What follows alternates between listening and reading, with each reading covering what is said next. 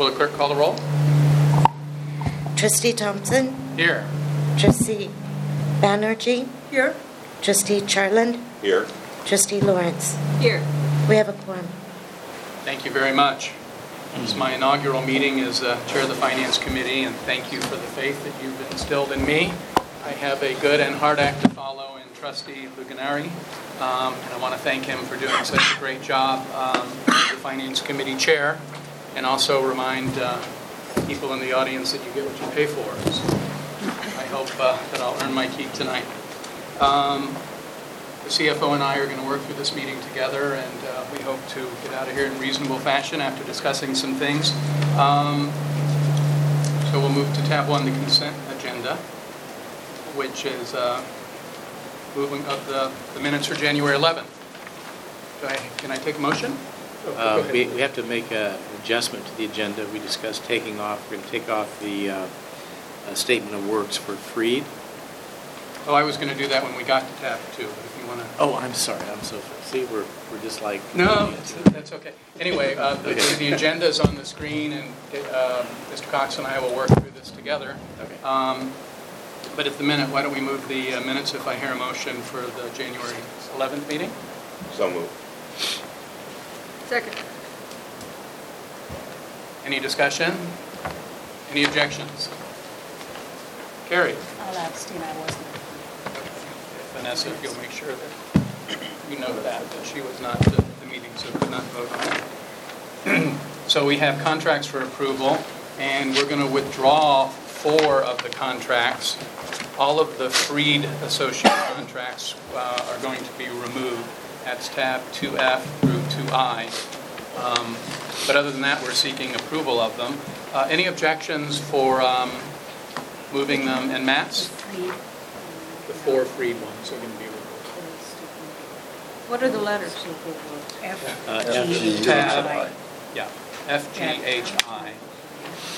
Thank you. I thought if it was okay, we would uh, move them in mass. If that's okay, um, I'll I'll take a motion, and then we can discuss them and then approve them.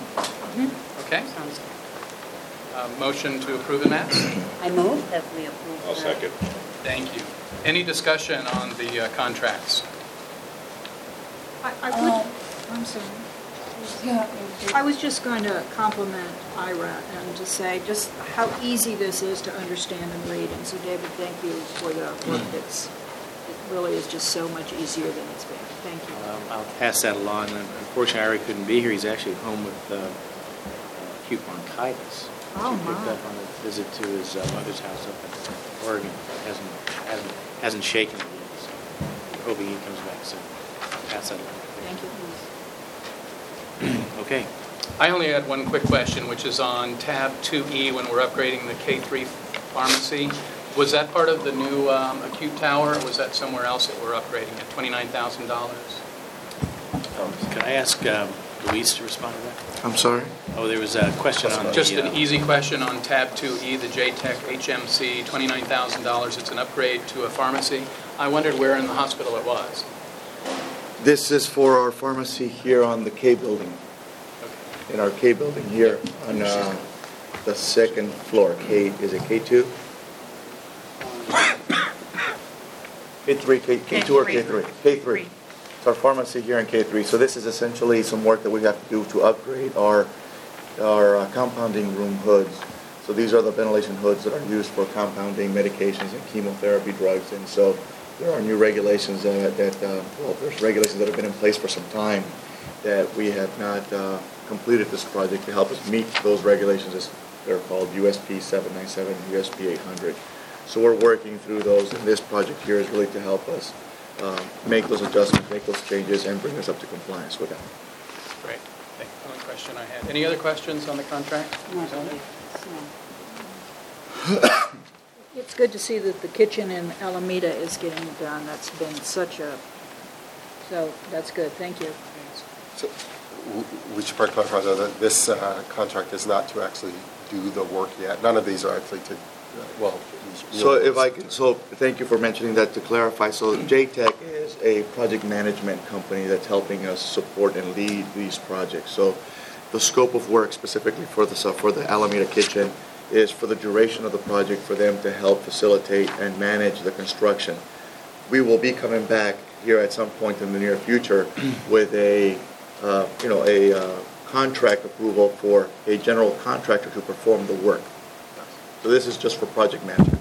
What's the anticipation of it to begin? Well, we're still working on finalizing uh, some of the design and permitting for that work. Uh, So we're, we're probably, I mean, we're hoping to get that all across the finish line here Six months? within, hopefully, before, uh, my goal is to have it all uh, completed and hopefully bring something back before the end of the fiscal year. Um, But we're planning, we're not planning to start the work certainly until next fiscal year. So we haven't done construction documents yet, we're still in design development phase. We're still in design development and, uh, and uh, really getting uh, permit approval and OSHPD review.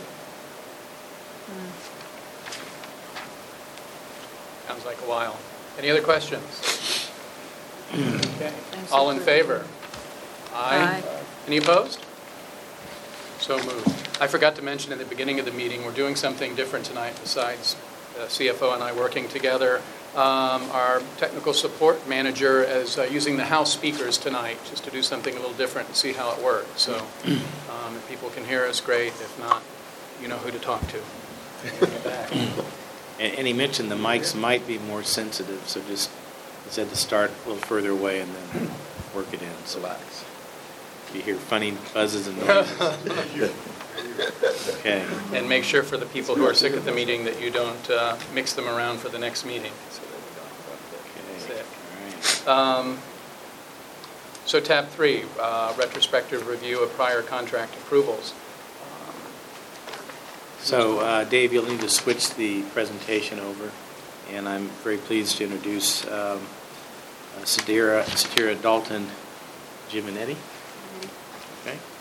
Director of Medical Staff, who's going to review this contract. May I ask a question? What's the East Bay Foundation? I've never heard of it. Is it the East Bay Community Foundation? No, it's actually a a foundation that's put together to provide um, surgical services in the East Bay. So the foundation actually provides surgical services to four hospitals in the East Bay. Um, Alameda Health System is actually one of the four hospitals that that foundation supports through the surgical resident program. And the s- residents actually come out of UCSF. So its official name is East Bay Foundation? Correct. Where's it headquartered? That I Do don't they have a board? Or is it, anyway, I just was. uh, I would need to get back to you on that, East but I'm happy to do 14 so. years, So I- It's, it's, it's not a foundation like that. It's like a medical foundation. something put together just to deliver this specific, okay. It's essentially an. So it really doesn't An deal with arm of health, per se. UCSF that's really used to, uh, uh, as Satira said, to, uh, to um, coordinate the delivery of uh, graduate medical education and then medical care delivery as an extension of that for UCSF at four facilities in the East Bay. Okay. So it's not a foundation 501c3. So this evening, um, we're giving an update as far as the retrospective review as outlined in the contract. The term of this contract that we're reviewing was July 1st, 2015 to June 30th of 2016. The contract was actually approved May 26th of 2015 by the Board of Trustees via memorandum. Like I said, it's for the UCSF School of Surgical Residents and their program. It does encompass four hospitals, of which 50%, 51% of the residents that are um, coming to Alameda Health System come to our facility here on the Highland campus. The other hospitals in the area include the Veterans Hospital, Children's Hospital, and Kaiser Permanente. The cost of the contract is an annual fee of 2.4 million, of which there are both labor expenses and non-labor expenses. The labor approximately is 2.2 million, and the non-labor administrative expenses are in the ballpark of about $200,000. The total number of residents that come to us through this contract are 22 surgical residents. When we look at the administrative expenses for this contract, we actually share that cost with the other facilities. So the cost to AHS is approximately 201,000 or that 51% that I mentioned. As far as payroll, we have PGY 1 through 5, which are the surgical residents that rotate through for a total of 22 surgical residents during any rotation. The total monthly payroll is approximately $168,000. If we don't have 22 surgical residents that are able to rotate through during a residency, we actually have a reconciliation process and we will get a credit for that difference. When we look at the contract for the 2015-2016 coverage and the salaries, we were able to rec- recoup $47,919 in that reconciliation cost as outlined in the contract because there were some blocks that didn't have the total of 22 surgical residents. Benefits to the contract include the Medicare funding reimbursement based on the resident work hours here at Alameda Health System. We recoup approximately $135,000 per surgical resident. There are also some other benefits to us with this program. We do have two of our own accredited American College of Graduate Medical Education programs, one in emergency medicine and one in internal medicine. For us to have a surgical program, the only way that we're able to do that is via a contract, and so it's to benefit to our organization to have that contract through UCSF. The cap that we've reached is through Medicare, and so we're not able to expand additional programs at this time. We're also able to really look at our recruitment. A lot of our surgical residents want to stay in, they've trained here at AHS, and so, for example, Dr. Greg Victorino is our trauma program director. He trained here and he stayed here. So it helps us cut some of our recruitment costs through this affiliation. The payroll savings as well. When you pay a salary of an attending physician versus a, a actual resident, you actually have a bit of a cost saving. So there are a lot of wins and benefits to this contract for both our patients and AHS as an organization. When we look at next steps around this contract, we do have some opportunities to really look at the evaluation of our trauma fellowship program and whether or not we could expand and have an in-house trauma fellowship program. We have some work that we've already started in the current fiscal year to really engage with that the UCSF East Bay program around quality and patient safety. We also want to have further engagement with our Department of Surgery chair and look at how our current process for the reconciliation and validation of the salaries and that credit back we get to really involve the program director a little bit further and make sure we have a tighter process around that.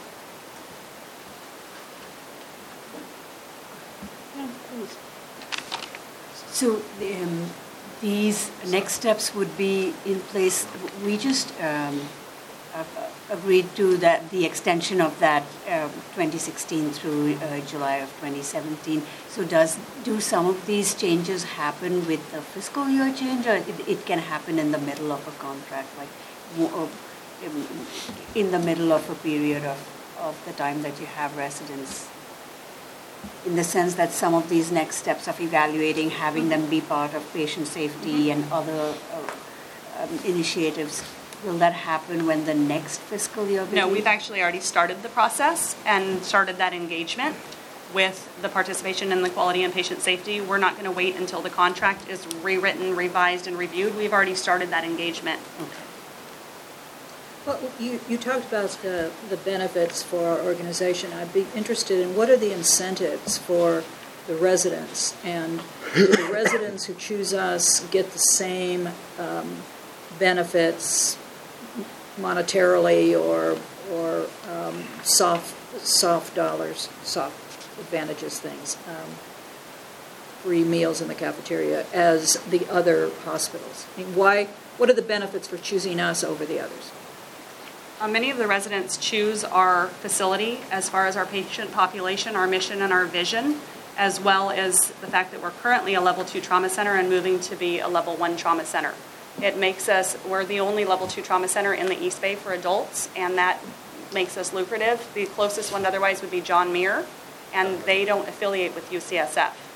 Okay, Wait, so wait, are- just one correction, uh, we're one of two, Eden. Eden. Eden. Eden's not. And um, so the, the salary, the remuneration for the residents is the same at every hospital? So the way that uh, this generally works is um, the residents, so these, unlike, there's two types of residency we have. We have the ones that Satura mentioned that are our own ACGME accredited residency, and so those, those residencies in medicine and emergency medicines are our residents of sorts, and uh, they are represented by uh, a union called CIR, the Council for Intern and Residents. Uh, The ones that come from the UCSF program are matched, uh, which is a uh, terminology that's used with UCSF. So their salary and all their benefits are actually dictated by uh, their arrangement. They also are represented by CIR with UCSF. And then um, that, that is how they are paid. It actually, um, the, the, the work that we do to, to compensate them for the time that they spend here is actually funneled through back to UCSF to, to be the entity that pays their salaries. So, so they, they are probably uh, remunerated differently in some ways, uh, probably similarly in other ways as the residents that we have here. This is about specifically those residents who are not matched here but are contracted with UCSF to come here for us. So is it a competitive process to go into one versus the other? Oh, absolutely. Oh, yes. Yes. So what is, what is the, So for, for, any residency program, it's, Tara may know more about this than I do, but let me say this. uh, and I'm, I'm really having you compare this, this residency program with our own residency program, so I can understand. Well, they're in, they're in different areas. So this is a residency program for surgery. So these are all surg, are, are physicians training to be surg, surgeons. We don't have a residency program for I see. uh, surgeons. I see. Uh, we have this program where we partner with others to procure those uh, um, uh, opportunities, and we participate in it through UCSF. Whereas what our programs that we do have are in uh, internal medicine and emergency medicine. And So- OMFS, and And and our dental program, which has yes. 12 de- uh, dental residents. Yes. The internal medicine and um, emergency medicine residency programs that we have that's accredited by the American College, uh, or the ACGME, um, those two programs, those are our employed residents. We actually provide their salaries, wages, and benefits based, as Del Vecchio said, on our CIR, the union agreement. So those are our residents. These residents via contract come to us from UCSF, so UCSF handles their employment. I see. As far as how competitive are our programs that we manage and facilitate, the current match day is uh, March 17th, 2017. For the emergency medicine, there are 10 vacancies or 10 slots open, and we have over 900 residents that are interested in doing their training here at Alameda Health System. Wow. It's very, it's one of the most competitive in, out there as far as our emergency medicine. And- And do you attribute that to the fact that the trauma center is here and so many people want to have that exposure? Yes, And the surgeons who are, who are coming to do their residency here, are they mostly going on to their trauma fellowship or they just want that full kind of spectrum of exposure? They want the full spectrum of exposure. Um, if they end up in a chief role, many of them then look to either go to a trauma center and do a further fellowship in either neurosurgery and another specialty. So there is some variation. Um, I think the breadth of the continuum of care that they have exposure to within AHS is one thing that attracts them to us.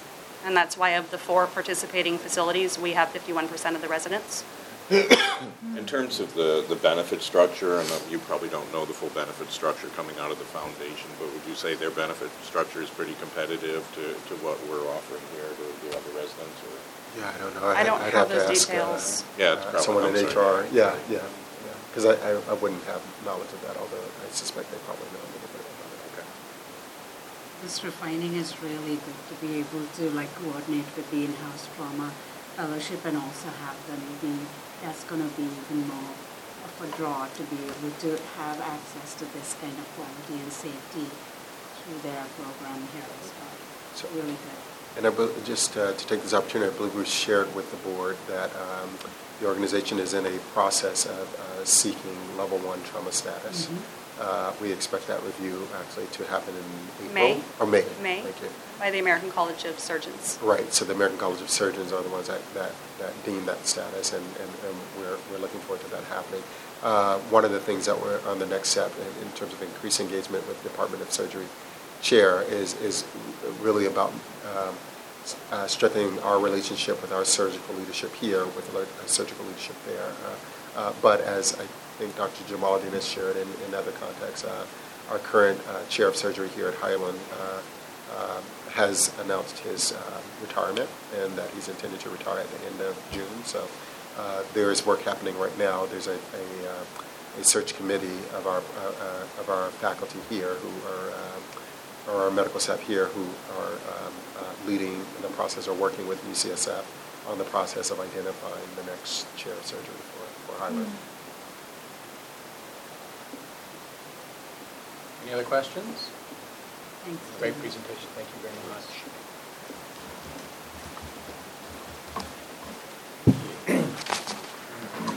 Chief Information Officer? Dave, switch the presentation. Let's do it. So, so you have uh, in your packet my report on on what's going on with the economic plan. Uh, From the education session last time, we already stepped into the next piece of the process, which is the the RFP and the HR selection process. So we have fully Margaret to lead our process on the RFP selection, primarily because this is the way you generate the contract.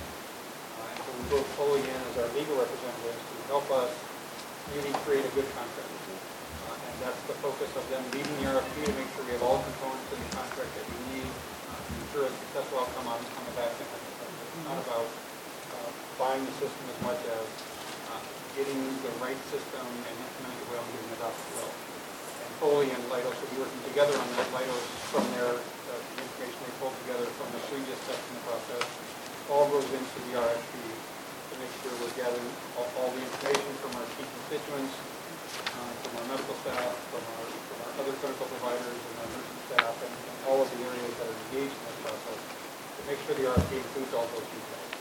And so that's the work going on. We've included the timeline here uh, in your packet to kind of show you where we're at. Currently, it's March draft because Foley and Leidos are still working through those processes, but the target dates uh, are fairly well set on where we're going to be. March 8th for the RFP to get on the street. We've agreed that we'll only send it to Cerner and Epic, as the two vendors um, that that far and above exceed every other vendor when you look at categorization of what our integrated delivery network using as systems. Uh, Epic and Cerner are the two systems chosen um, by far. Uh, As in, the numbers are in double digits with Cerner and Epic and single digits with any other vendor in the marketplace in terms of integrated delivery network. So that's why we felt it was the best use of our time to look at only Cerner and Epic as the two choices we in going through the process. So March 8th to send out the RFP, April 3rd to get those back, uh, begin that evaluation process, do the on-site demos. And so what Leidos is working through with all of our areas is a a pretty scripted demo process. We exactly what type of data to enter, what types of things we want to accomplish, not how to accomplish it, but what types of things to accomplish, so we can see what the workflow looks like within each individual system. If you don't tell them how to do it, if you do that, we'll miss the nuances of the benefits of the system. All of, all of that bells and whistles that it does in assisting the providers through, for, through the process of what they need. Uh, so those demos will happen in the April, May timeframe, and targeted and set a June fifteenth decision date to have a vendor finish the site. That doesn't mean we'll be bringing a contract for your approval in, in July. Uh, what Foley has said, they'll probably need another two months or so to get that contract completed. Uh, They'll be working on what they call many terms and conditions through the RFP process. Al- Almost everything that traditionally would be done after you select a vendor, Foley has pushed up into the RFP. And so it's a massive document that the vendors need to respond to, uh, but something they're used to. Work that they do. Uh, And so Foley put a lot of that up front, which should minimize that negotiation process, which sometimes can take six months or more uh, for a, for a big EHR implementation. They, they really hope to get that done in two months because of the work they're putting into the RFP. Uh, And, and that's been their experience before, so they've done this before and and having that kind of. So I expect they will be coming back to the finance committee uh, probably in the uh, September or October meeting uh, with, with the proposed contract for the EHR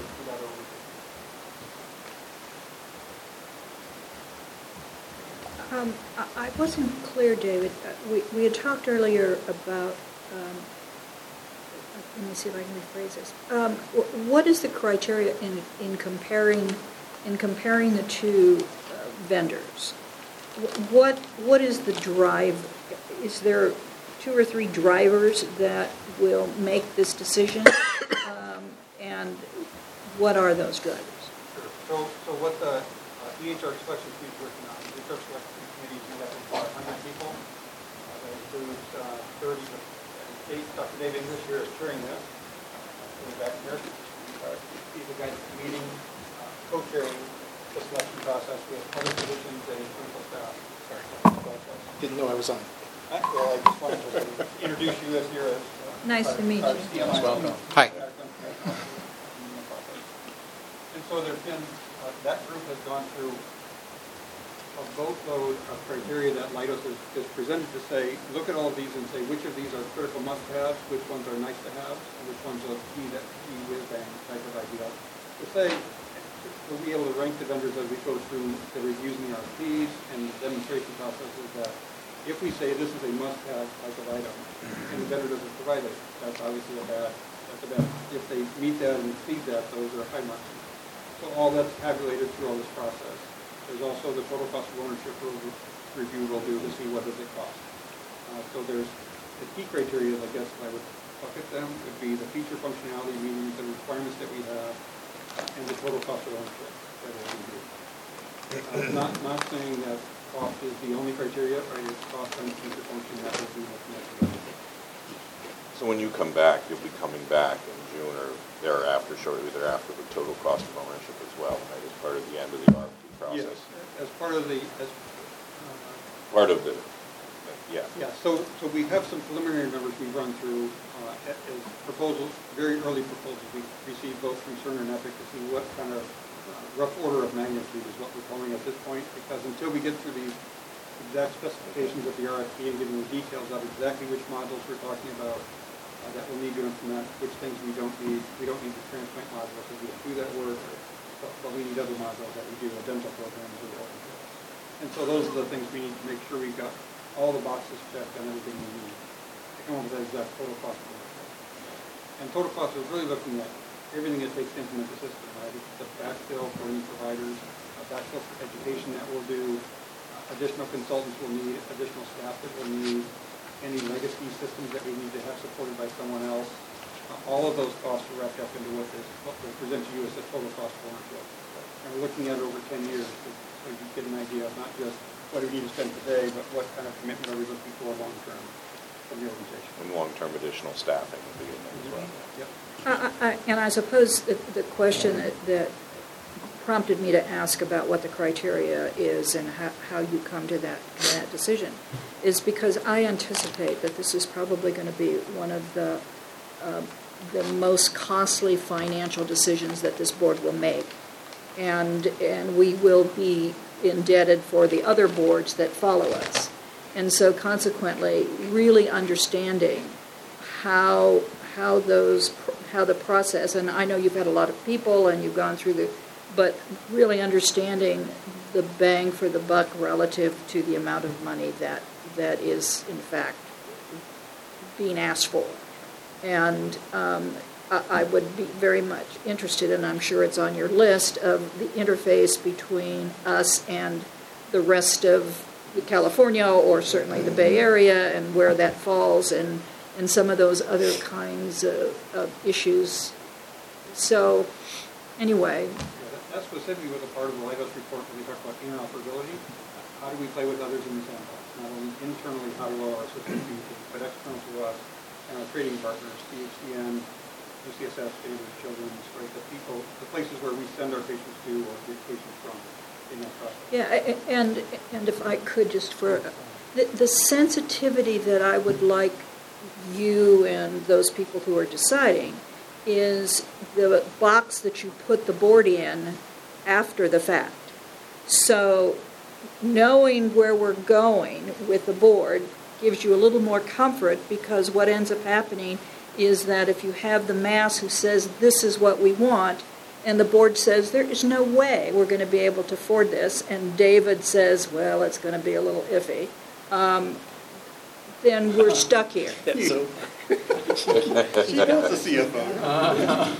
So, you know, um, and when Dave says it's a little iffy, that, that signals to me that I need to hold the reins.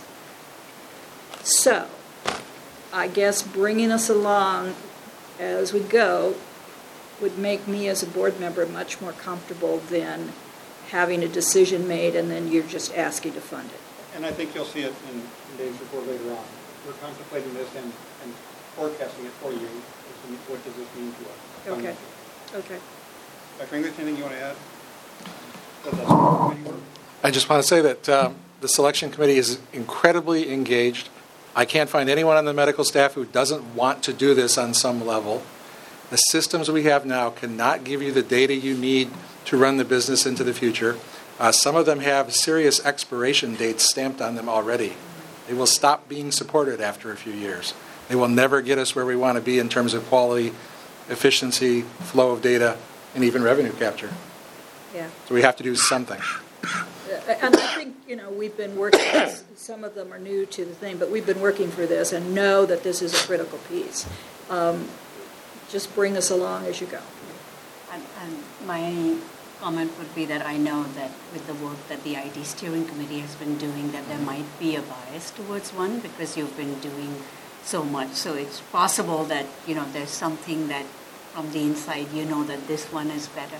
Just all the due diligence that's needed when the RFP comes and all of that happens, so there's no buyer's remorse at the end of it that, "Ooh, we were so, like, you know, um, looking at rose tinted glasses towards this, this would be the silver bullet that would, you know, solve all our problems and we didn't ask the right thing. So that that phase from April to whenever it is has to be really, uh, you know, intense.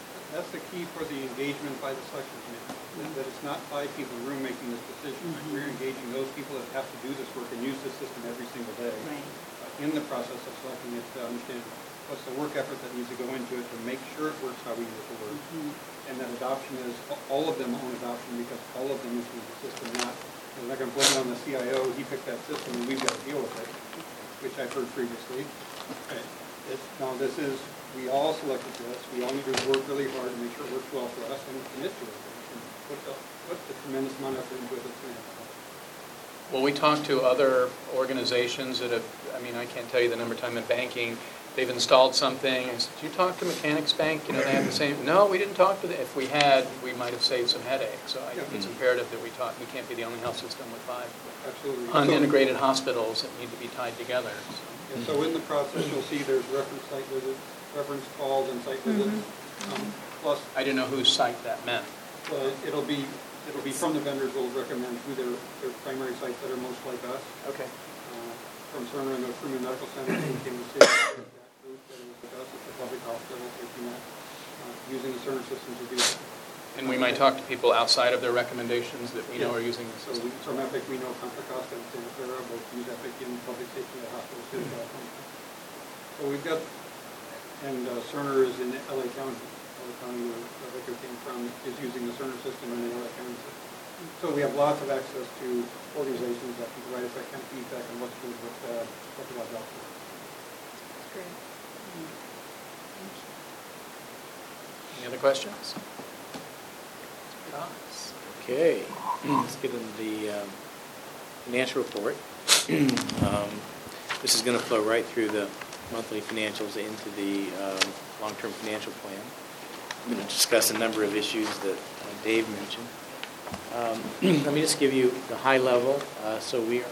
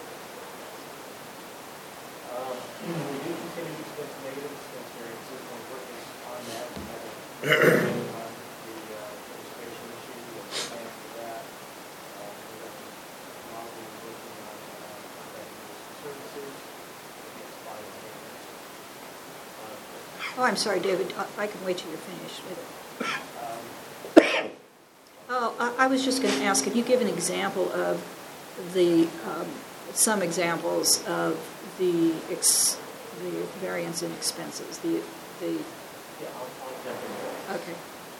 Um, Let me complete the high level one. So in terms of volume, it's still pretty much where it's been all year. Um, The low budget, a little higher than last year, but low budget. Higher length stay, higher case mix.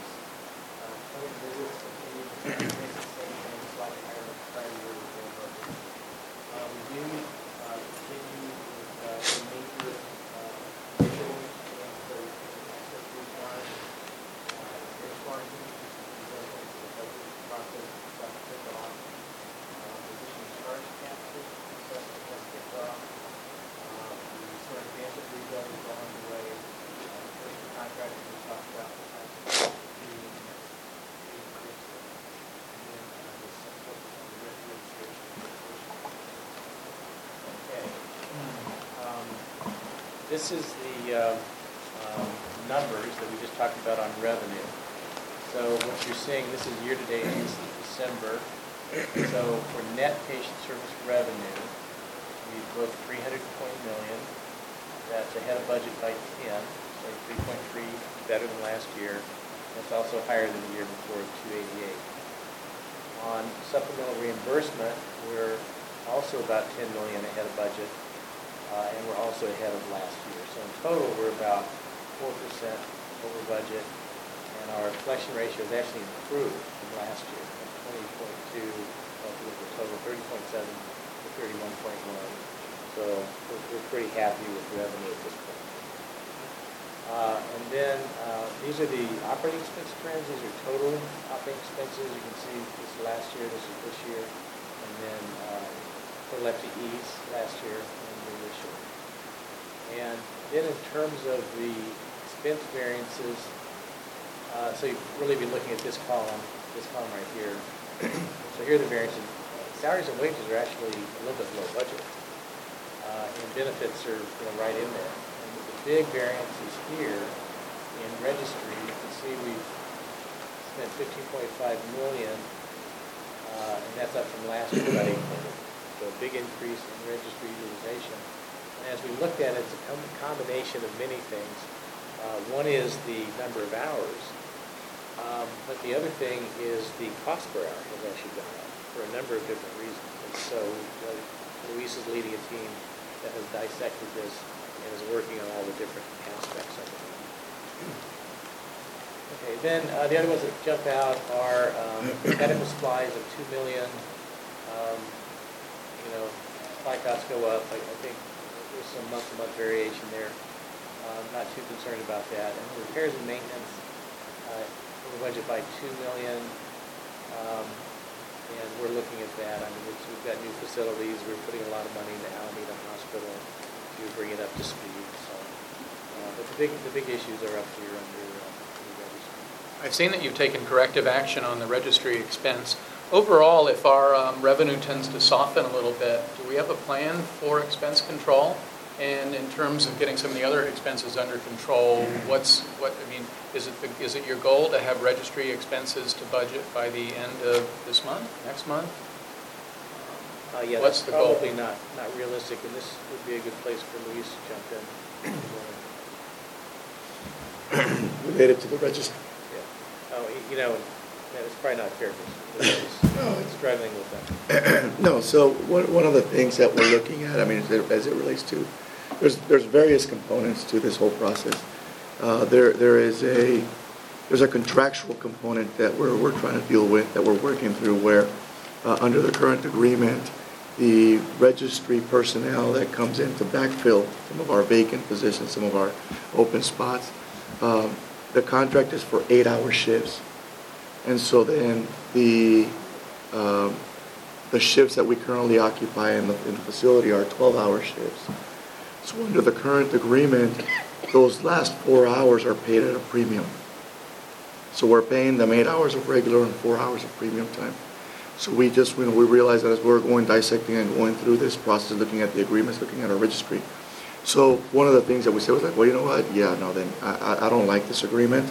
So we need to start looking at other alternatives. So we wanted to make sure that we didn't have any exclusive rights on the current contract, which we don't. So we're actually in the process of looking at, no, we need to look at other providers, other services that we can look at bringing this register. So that's one component. The, second component really is related to, you know, the, the time where the registry is in place. So when we bring in registry, you know, there is a, a duplication of resources because registry comes in for a certain amount of weeks. And then as we start filling some of the roles and some of the positions, we, we kind of have a double effect there because of the fact that some people, you know, the new people are being trained and being uh, proctored and mentored to kind of take on those roles. And then as we start weeding out and getting rid of some of the, some of the registry personnel. So those are some of the, the, the key elements that, that have been contributing to the, to the registry. Um, we, we've got an aggressive program in place. We've got, uh, nursing has been very involved, very engaged, working closely with human resources.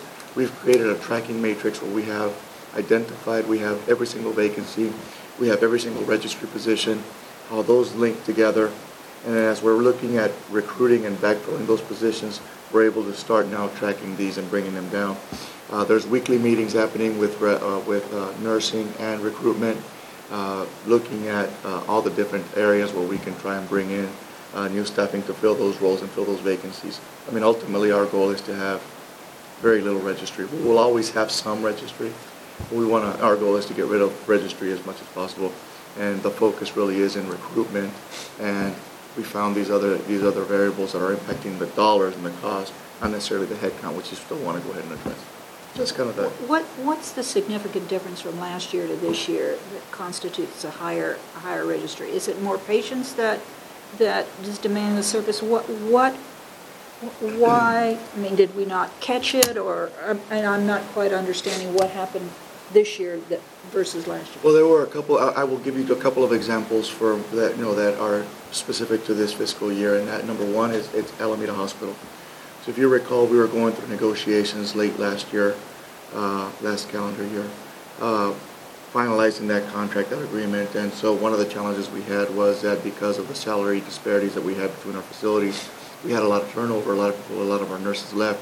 At one point, about 50% of our staff in the ED in Alameda was all registered. So that was something that, you know, I, I- since we've negotiated the contract, we've been able to start, you know, recruiting and we're bringing in staff, and so we're addressing those issues.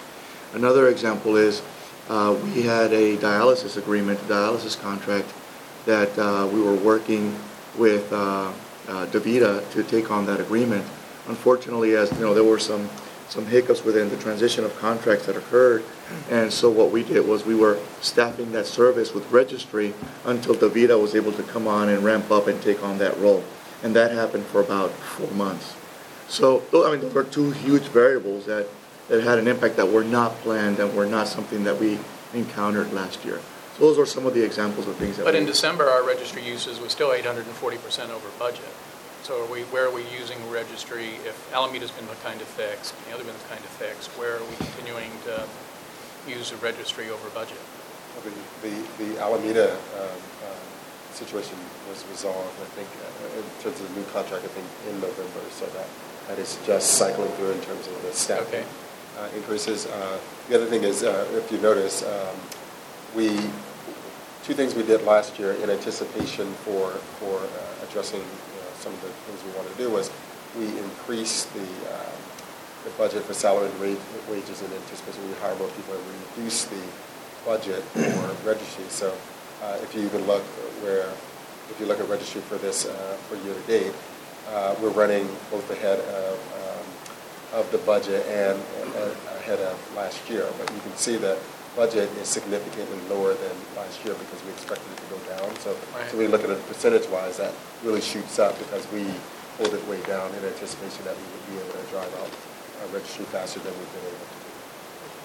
But, um, I mean, the registry costs have been, ever since we did the, you know, um, the different revenue improvement, cost containment uh, things have been going on for a year, and every month we see that the registry costs are much higher than what we had budgeted or anticipated. So it's just kind of um, a little, uh, yeah, a little puzzling to think that the dollar value for it, that this contract, that it's like a 12-hour shift, but eight hours is at, you know, regular, um, and then four hours is at, you know, whatever times that were just wasn't caught earlier, given that these were big sums of money that were, you know, being seen as our operating expenses, right? I So, completely yeah, agree. I I don't completely know agree. how So- HR could have missed that.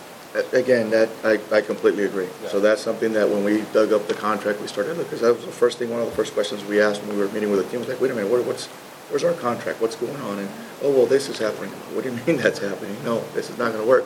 So we, we were looking at that. I mean, that's, that's the, but I- again, as you said, as we're transitioning, we're ramping, we're, you know, we're ramping up on recruitment efforts in Alameda and in all throughout the, the facility. We're ramping down on the registry. The reality and the problem is also that, like I said, the registry staff is, is working for a, a defined period of time. You know, they can be here for six weeks, 12 weeks, 13 weeks, depending on the, you know, how you bring them in to support that. So as you're ramping them down, you're looking at, at, uh, you know, there is that, that kind of that transition point. You know, another area where we've had some issues, and there has been, you know, Michelle, to your point, was the, you know, there, we've seen an increase in, and we've seen a change in our acuity levels, specifically at, at uh, San Leandro, for example, and even in our, in our uh, skilled nursing facilities. And what we're seeing in skilled nursing facilities, is related to the, uh, the CNAs, and that's kind of the issue that we've been working on with the salary disparity. And we're, so we're, we're, we're having to fill quite of our, our, our biggest, you know, uh, piece of the puzzle in, in, in post-acute is related to the CNAs. Um, But in, in San Leandro and even here at Highland, we've seen an increase in the use of CNAs because of the increase in acuity. And a lot of it is driven by the fact that we're having to provide sitters and one-on-one care to some of our patients, uh, specifically in San Leandro and here. And what also has changed since we moved from the old hospital to the new hospital, in the old hospital, which was not ideal, and I'm so glad we moved into the new hospital, but we had large wards where we had multiple patients in one room, so we can have one sitter watching and, and overseeing and caring for multiple patients. Under our new structure, which is wonderful, but we have single private rooms, now that number's exponential. Mm-hmm. So we're, we're working through that. We're looking at other interventions, other things that we can put in place, you know, that can help us monitor the patients, so we're not having to depend on these bodies and, and, and nurses, uh, assistants to, to care for those patients and, the, and that monitoring, that one-on-one and uh, those sitters. So those are all different variables that have contributed to this, you know, as compared from last year to this year. So we're really drilling down. We've got a team that's really engaged. We're, we're monitoring this closely. We know that we, this cannot be, you know, continue to sustain, and we're, we're committed to really driving this down and hopefully get us closer back in line uh, by the end of the year. So, thank you- that, that really made a whole, I mean, it helped, certainly helped me a whole lot. Um, But in, in the premise that I espouse, you can do anything you want. You know, You can have anything you want, what do I say? You can do anything you want, you can't have everything. So given that, um, given that, wh- what are the areas that you anticipate? Because I know you're going to have to get a handle on this registry, it's going to take some time to do that. So I, I'm off the focus of the registry presently and asking the question about where do you think you can pull back some costs so that the bottom line, while we're looking at registry is high, the bottom line is that we're over in our expenses totally. So, um, and what we're hoping is, what we had hoped is that the rev, we would be increasing our revenues and keeping our expenses and not. So what, what are the plans for reducing the expenses? Well, I mean, I mean, again, that work continues. I mean, out, out setting aside the registry issue, which we, we've discussed, I mean, the two other big areas that we're looking at there are, are, are the, you know, contracted physician services, but focusing on the areas where I have more control. I mean, it's, it's in looking at managing supply utilization within our units. You know, the, the, you know, some of our volumes and where we've seen some increases in volume, uh, and the acuity of our patients, that's kind of directly related to that, so we got to manage that and monitor that. And then in the repairs and maintenance budget, which are the two largest categories, that's about $4 million worth of the whole thing there. The rest of it is in the other two categories. repairs and maintenance, I'm working with my team to look at, hey, what are some of those things that can be capitalized? What are the things that we can leverage for our capital process? And what are those things that we need to continue to support and sustain just because of daily operations? So we're really trying to get our handle on that. Some of that, I will tell you that, is, is just invoice processing. I mean, you know, we get some work done, we, you know, especially in the repairs and maintenance, we get work done and we get things. And so you will see that those invoices come in, you know, sometime after the fact. And so the fact that they were captured here and what we're reporting, what we're seeing here. So, I mean, again, it's, it's, uh, it's, I, we, I feel pretty comfortable with both supplies and, and, and repairs and maintenance that we can work on getting those back in line. That's the reason why our focus is on the other issue, which is really the largest component and what will have the most significant impact. David, when we set up the budget, and- I have forgotten, but did, when we set up the capital outlay budget, um, our capital expenses budget, we, we, is that kind of, uh, what I, shielded and not shifted so that you have to move that around to cover something else? Um, Yeah, that's, that's correct. It's separate, completely separate from the operating budget. And what we essentially did was divided the budget up, I believe, like twenty-eight or thirty million dollars.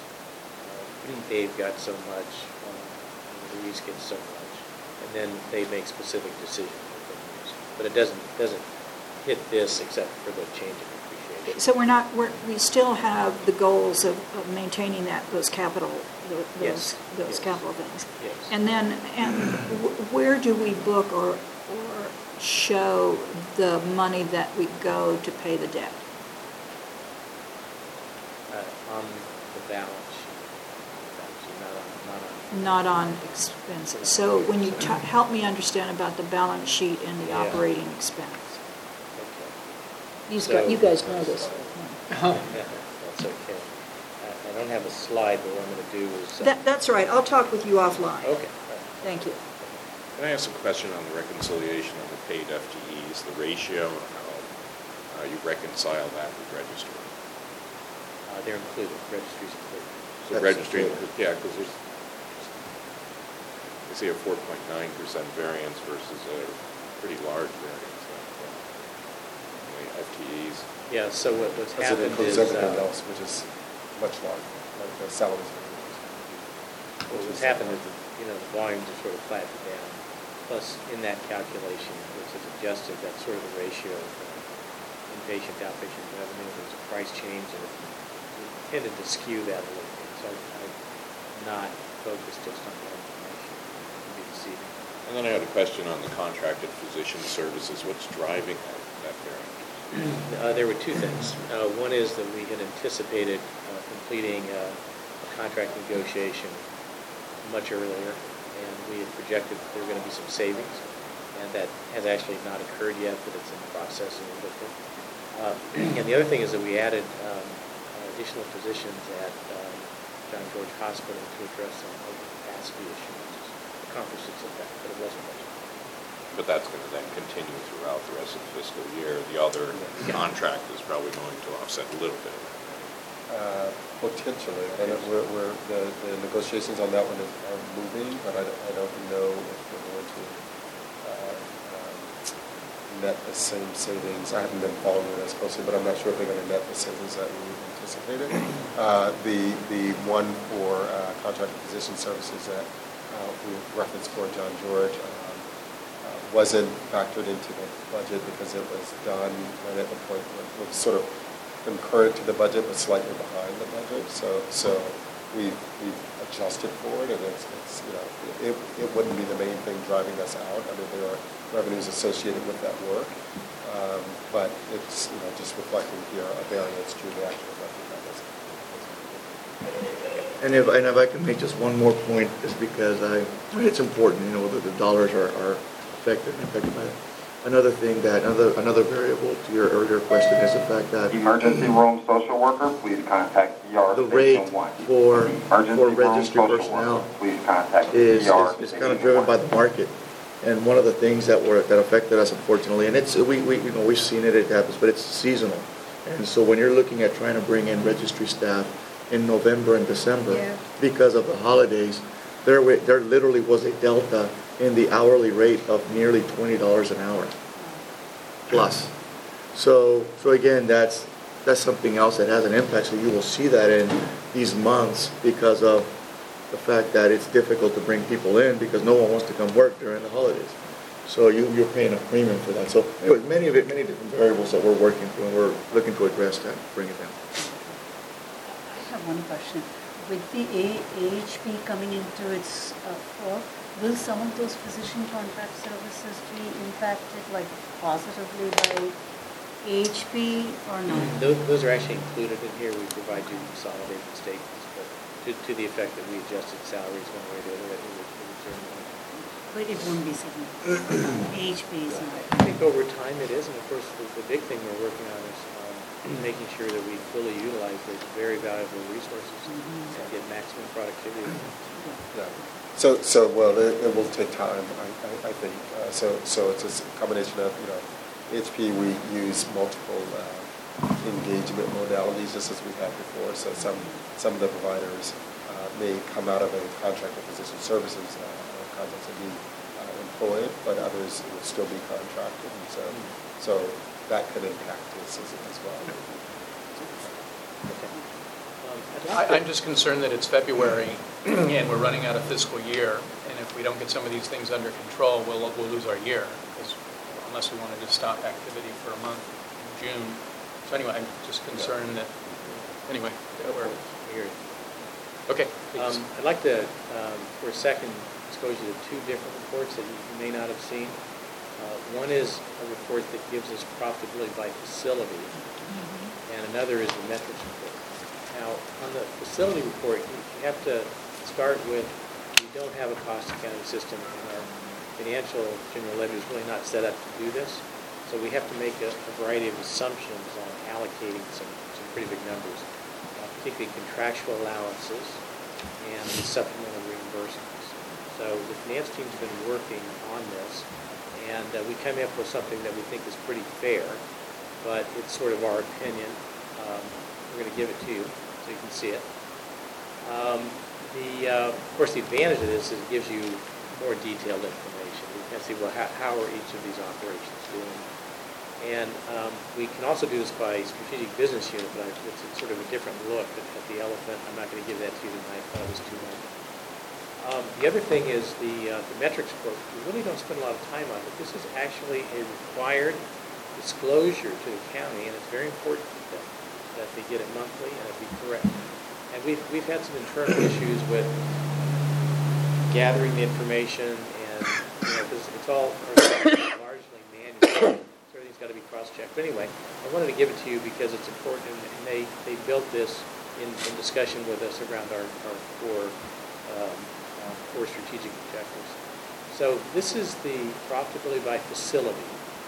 Okay, so you can see across the top, we have uh, Highland, Support Service, Ambulatory, uh, John George, which is all of our, some of our physician activities, Fairmont, Diego, and Alameda. And um, the things that get allocated really affect these two numbers. It's very easy to tell you what the expenses are, because that's right out of the bank statement. These two represent somewhat of allocation, in this case contractual allowances, in this case supplemental revenue, but we've made our best effort to go through and look at each of these supplemental programs and say, okay, well, how much of GPP should be allocated to Hamilton, how much to the and how much to Highland? And so this is the the result that we look at. So we think, and this is sort of a contribution basis, here's Highland, uh, doing pretty well, you know, 18% EBITDA. Uh, Support services, so that's a negative, because support services really doesn't generate any revenue. This amount Found a good spot is- for expense control. Hmm? I'm kidding, I said you found a good spot for ex- expense Yeah, control. okay. We agree. Uh, This, this revenue up here is Measure A, which we don't, we don't allocate. Uh, But you can see there's a deficit. Uh, Here's ambulatory. Now, ambulatory's picked up a lot with the GPP program, Prime, because they, we can now say, you know, we can tell how much money they're actually getting from GPP because it's right on this report. So we're giving them credit for that. And you can see that they're actually close to break even. I realize that this, this doesn't include, you know, allocated overhead like in corporate office and things like that. Um, Here's John George. Uh, still doing well. Professional services, which is essentially Alameda. Fairmont, and then San Leandro, and then Alameda. So we think these are fair, and we think they're, you know, pretty good, pretty good results. Of course, we'll continue to track this and refine our methodology. Now, one reason to do this is that this information is actually required to be reported on the metrics. You have to do. So, and this is the metrics report. So here we have indicators for access, sustainability. You see there are a lot here. And time we negotiated this, the county was extremely interested in sustainability. Uh, Quality, which is, we picked this incidence of preventable harm, and we verified these numbers today. You can see we're actually below the target. Uh, And then uh, inpatient satisfaction, outpatient, which we're actually not tracking, uh, except for ambulatory, and then employee engagement. I think those scores have come up. So up on top, we've got, uh, up here, they still want to know uh, third next available, which is over here under ambulatory, 46 days. We weren't able to get a specialty uh, report. These are the ratios we just reviewed on the prior slide. Days in receivables, we're in good shape. Uh, Cash collections, we're currently below, but that's going to come up in a couple of months here. And then accounts receivable, labor costs, we're actually below the benchmark currently that we uh, targeted. Um, FTEs for AOB was low, which is good. Cost per day was low, and then the payer mix, which is of interest. Okay. So I just want to expose you to that because you should be aware of it because this is something that does get reported to the county and uh, they're, they're very interested. So you might get questions. Will this be included in our pack? It will be, yes. This is good. Uh, David, what constitutes the higher uh, FTE um, in Highland versus, versus the others? Um, One thing is that Highland has a much higher uh, acuity case mix index. So we have more ICU patients here, they're in a Uh-huh. one-to-one ratio, it takes Uh-huh. more staff, Okay, basically. okay. Okay. All right, uh, give you a couple balance sheet trends. Here is the, uh, this is off the bottom of the balance sheet, so here's showing our net days in AR at 62.3, that's pretty good. Moving, we want to get, trying to get down to where we were last year. Days in AP are about 50, but again, these are the actual dollars in our system waiting to be paid, $12 million. That's in pretty good shape. At the last meeting, there was a request for an accounts receivable aging, which is what this is. So this shows the receivables, net receivables by facility, HS, San Leandro, Alameda, HP, and then how far out they are. We have $29 million over 120 days. How much of that is collectible, and when do we write it off? That- that- Well, that's a good question. Um, We, we currently have this heavily, heavily discounted already. Actually, that's 20, that's about 29, that's 180. so Three, five, six, about 10. Right? 10? 6 million plus 5 million, plus 2 million, plus 2 million, plus Oh, 1.5 million, plus 4 million. Yeah, yeah, I was looking at 180, I'm sorry.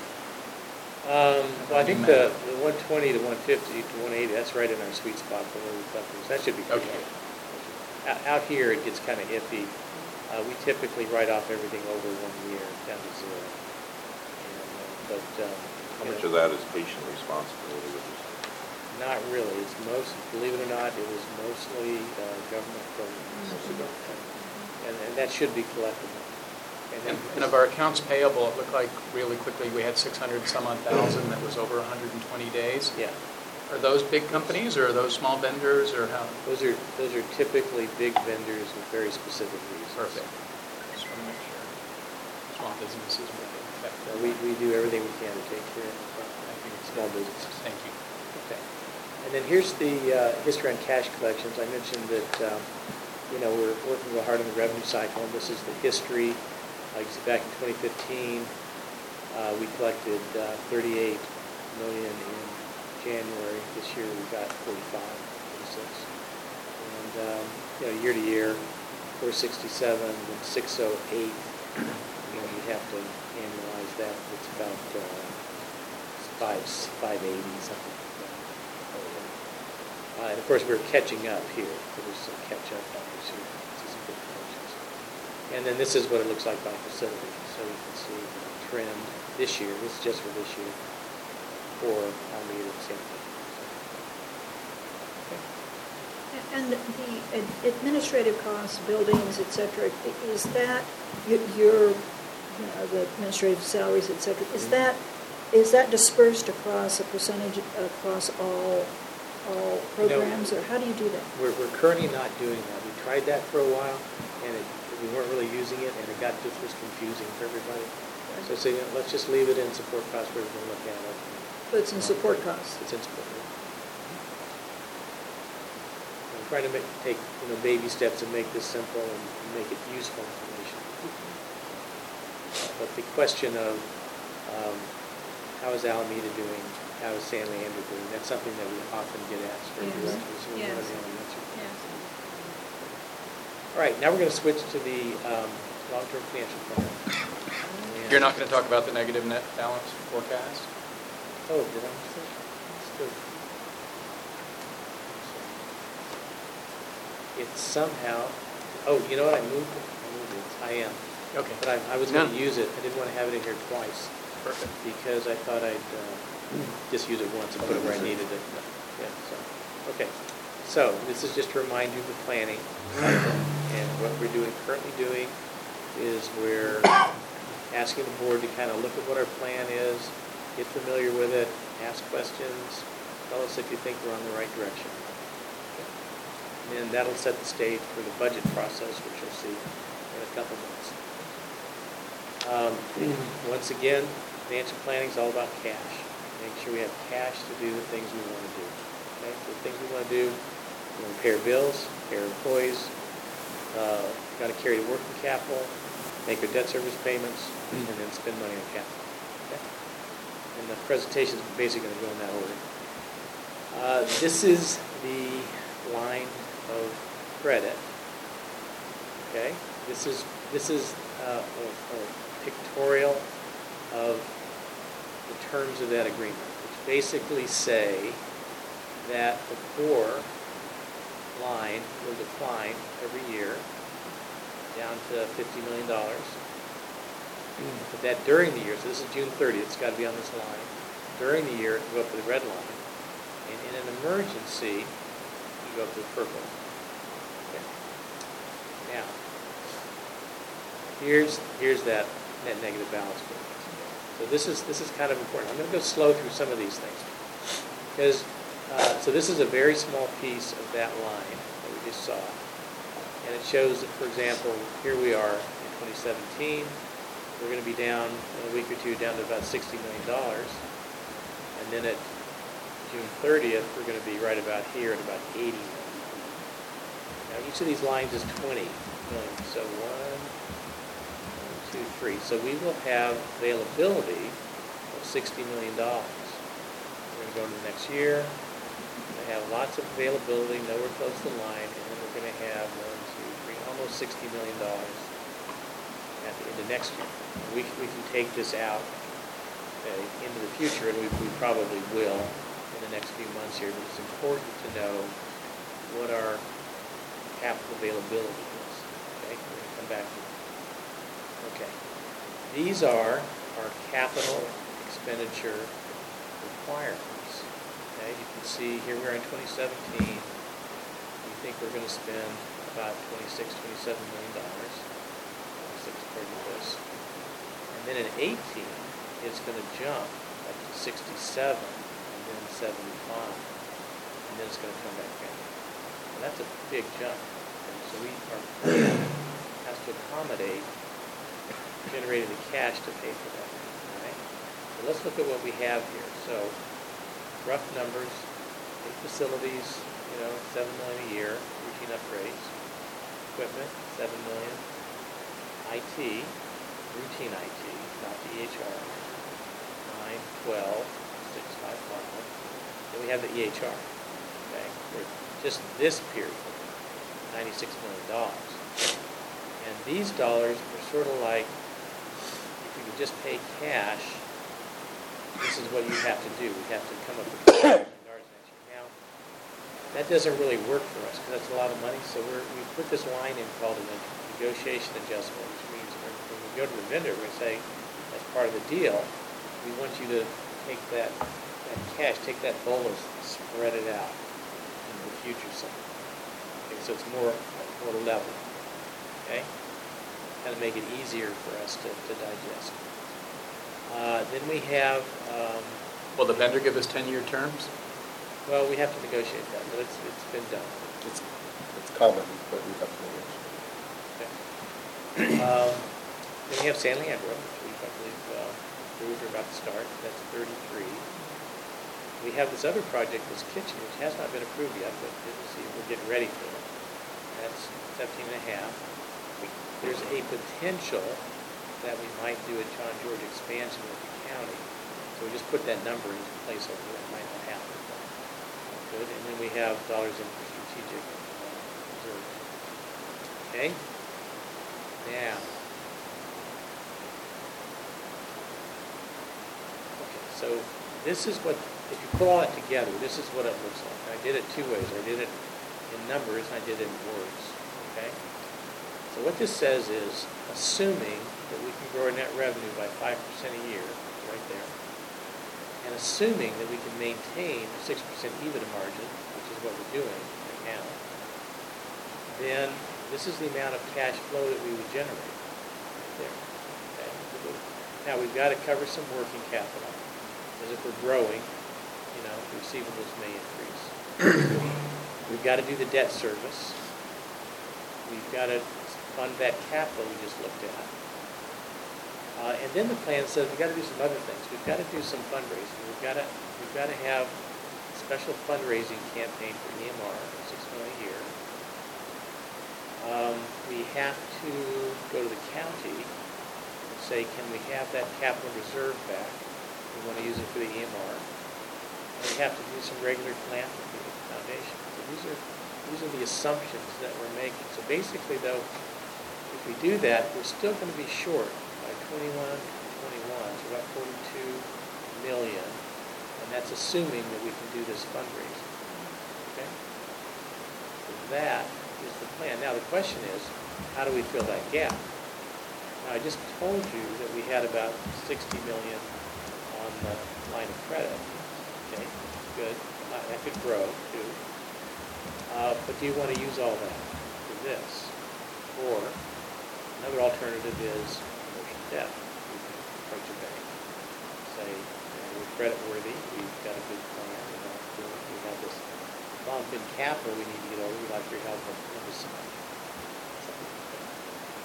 Okay? Is that CFPs? No, it would be a regular bank debt, It'd be some type of a, uh, commercial debt. Uh, So I just. Have we done anything like that before? Taken on commercial debt? I don't believe so. I don't believe so since inception. Now, the other thing about access to commercial debt we've got to keep in mind is that it also requires the approval of the county. Right. Which we- So we would have to socialize that idea and start working. on that.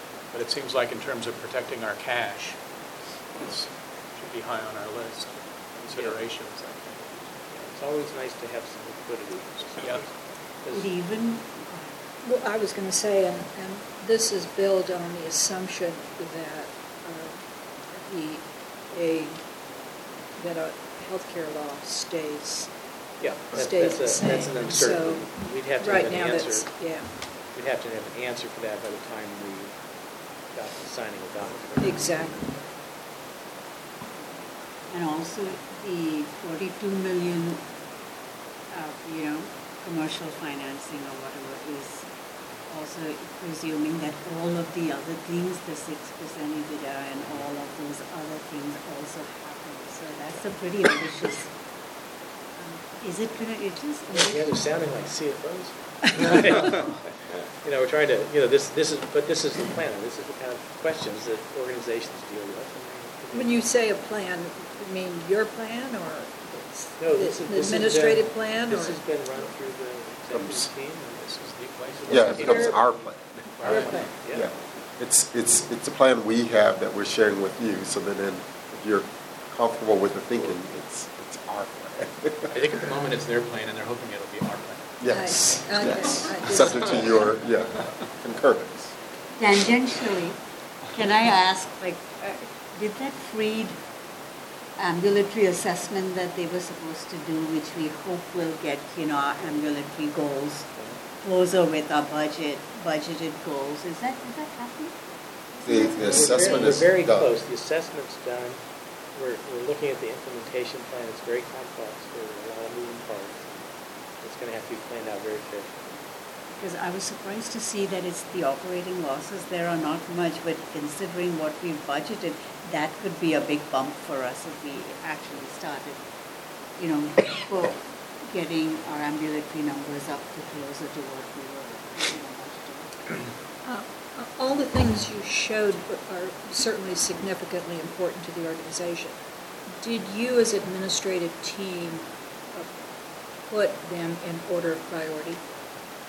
I mean, you know, if, and, and not desire, but, but, You mean of the, of the, the different things that are included in the capital need? The CapEx budget. Um, I, I- wouldn't say necessarily we, we uh, uh, went sort of very uh, objectively in an order of priority, but um, there are ones that, uh, because of articulated commitments for which the board has uh, uh, articulated support as well, they're there. So I would say, you know, EHR is a high priority for us. Um, the rehab relocation, high priority for us. The Alameda kitchen, uh, these are for different reasons, are, are high priorities for us. Largely, uh, the latter two driven by regulatory uh, concerns, and the other one driven by all the things we talked about uh, when we were talking before, including sunsetting of existing uh, uh, modality as well as you know, a lot of different strategic needs. Um, John George, high priority for us. We're still uh, working with the county, and actually, we referenced this earlier, had a good discussion around, you know, we've been fortunate that the PS volume has been stable for a while, and so maybe that's not as much of an issue, but we have to see if that uh, sustains. Uh, The inpatient uh, facility is still full continuously, and so there's an opportunity there to, if we think that there is a, uh, a a sustained need, that that might be something that we continue to do. But that is also, in our minds, something that if we, if it comes to pass and everything is stabilized, that that's an opportunity to say, well, maybe this isn't the right project to do. Or if we run up against some uh, existential crisis or uh, unanticipated financial uh, situation, that, maybe one or two others that I'm not thinking about on there, are ones where we say, you know, we have to back off of this because uh, we either, you know, it's not driven by a regulatory thing, it's driven by a strategic imperative uh, um, uh, that is important, but may not, when we look at, what we can do, it might not be a part of it, everything that we can do. so, I wasn't quite certain, I, mean, I understand the regulatory requirements that, you- I mean, we have to do those things. So, if in fact fundraising didn't go well, or you go to the bank and they say no, no deal, how, how does the organization, how does the administration set through what is going to be the, the top priorities in the organization? Um, not Sure, I'm fully understanding the I mean, question. I, mean, I think that, you know, all the things you said, Right. we're, we're in the middle of doing, and so, Well, not, we're in the middle of doing in the sense that we're making preparations for them. yes. Until shovels in the ground or, you know, uh, um, I- I'm trying to think of some other sort of manifestation of actual project, you know, a, a contract is inked, uh, we're not in the process of doing. And even if we were, let's say at least contract inked, but we haven't executed, you know, if we get to the point where that's no longer a viability, you know, we have to, we have to reconsider that. Um, The plan that David has put forward to you all that we've, we've discussed, um, it has a couple of different options in sense of, do we use our, do we use our, I'm gonna call it room, if you will, uh, with the county that we have? Or do we leverage that room as uh, collateral that we have in order to actually use other people's money to be able to, to finance, whether that is bank funding or otherwise? So there, there's a couple of different options we can consider uh, of how to get the money to do this, or whether we do uh, some of it. So, so I think we, we, at least in my mind, we have uh, couple of op- options to be able to kind of uh, flex as, as necessary, and we're going to continue to explore those, continue to support, we think, a somewhat conservative plan for phila- philanthropy, uh, uh, but, you know, still, still significant on the foundation's part, but that's one other area we continue to, to sort of cultivate to try to figure out more ways to, uh, again, find other resources. Have they been broached for a commitment? The Uh. For this, not yet. Uh, You know, as you know, we've, we've been working with them and others to uh, look at the EHR, so, so, you know, what we put here is kind of a really rough order of magnitude of what we think we can get. We hope to be able to get more than that, uh, but we think it's somewhat conservative at this point, and we'll see how that. David, did we have, and I'm not good in finance, so I apologize for asking this question, but didn't we have a conversation a couple of years ago about the desire to get out from under the county as opposed to um, leveraging that? Well, that, that's an interesting discussion. Uh, You know, certainly we should participate with the county in that discussion, but um, currently, I mean, I, they're here and I, you know, but, but at one Can I- point, can I- this group I had, had those kinds of conversations. So, so uh, maybe before I was here, um, what we have, uh, the philosophy we have uh, uh, brokered with the county is that we are long-range partners, and the commitment that we have to uh, provide care to the underserved is an extension of their requirement, of the county's requirement by state law, and we want to continue to be partners in that endeavor. And so, as he showed on sort of the, uh, the trend line for the, for the uh, permanent agreement, we have, we have etched in stone in the current agreement that, that the goal of that agreement is not to get that debt down to zero. It is to get the debt down to a sustainable level, uh, and, and sustainable as we've agreed, which is in, in the order of about $50 million, and that we try to keep it there uh, for, you know, in perpetuity unless there's some other factors. But, but the goal at this point is to keep it into uh, under 50 million or at 50 million uh, on out, which means that we are still in the treasury.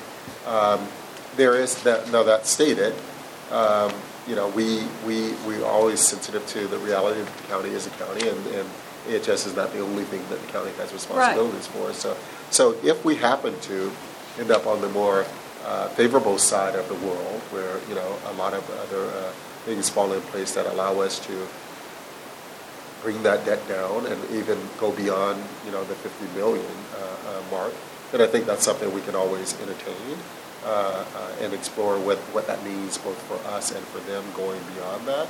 Uh, but for now, I, I would say uh, we would be uh, better positioned as a long-term partner with the county, and that long-term partnership is not just philosophical, it also is, is financial, and we stick with the commitment to, to continue to maintain that, that debt and, and get it down.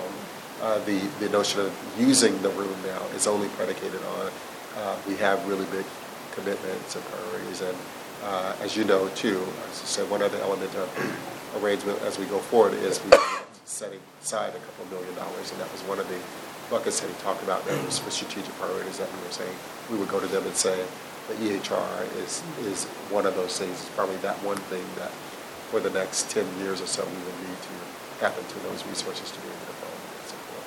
So, so I think that partnership is really uh, critical, and I would want to move away from the notion of thinking that we're trying to get out or even Well, I- socializing that at all. No, I- and I, and I hope my question had nothing whatsoever to do with the partnership or, or our relationship with the county. It was Right. really talking about partners that carry debt. And Right. so I was interested in making certain that we were a viable partner with the county and didn't have the debt. So I don't want there to be an interpretation that I think we ought to be standing by ourselves or any of those other kinds of things. This, I think our organization works well and cannot really be away from the county, given all the other services that, the, the social services that are directly connected to us in the hospital.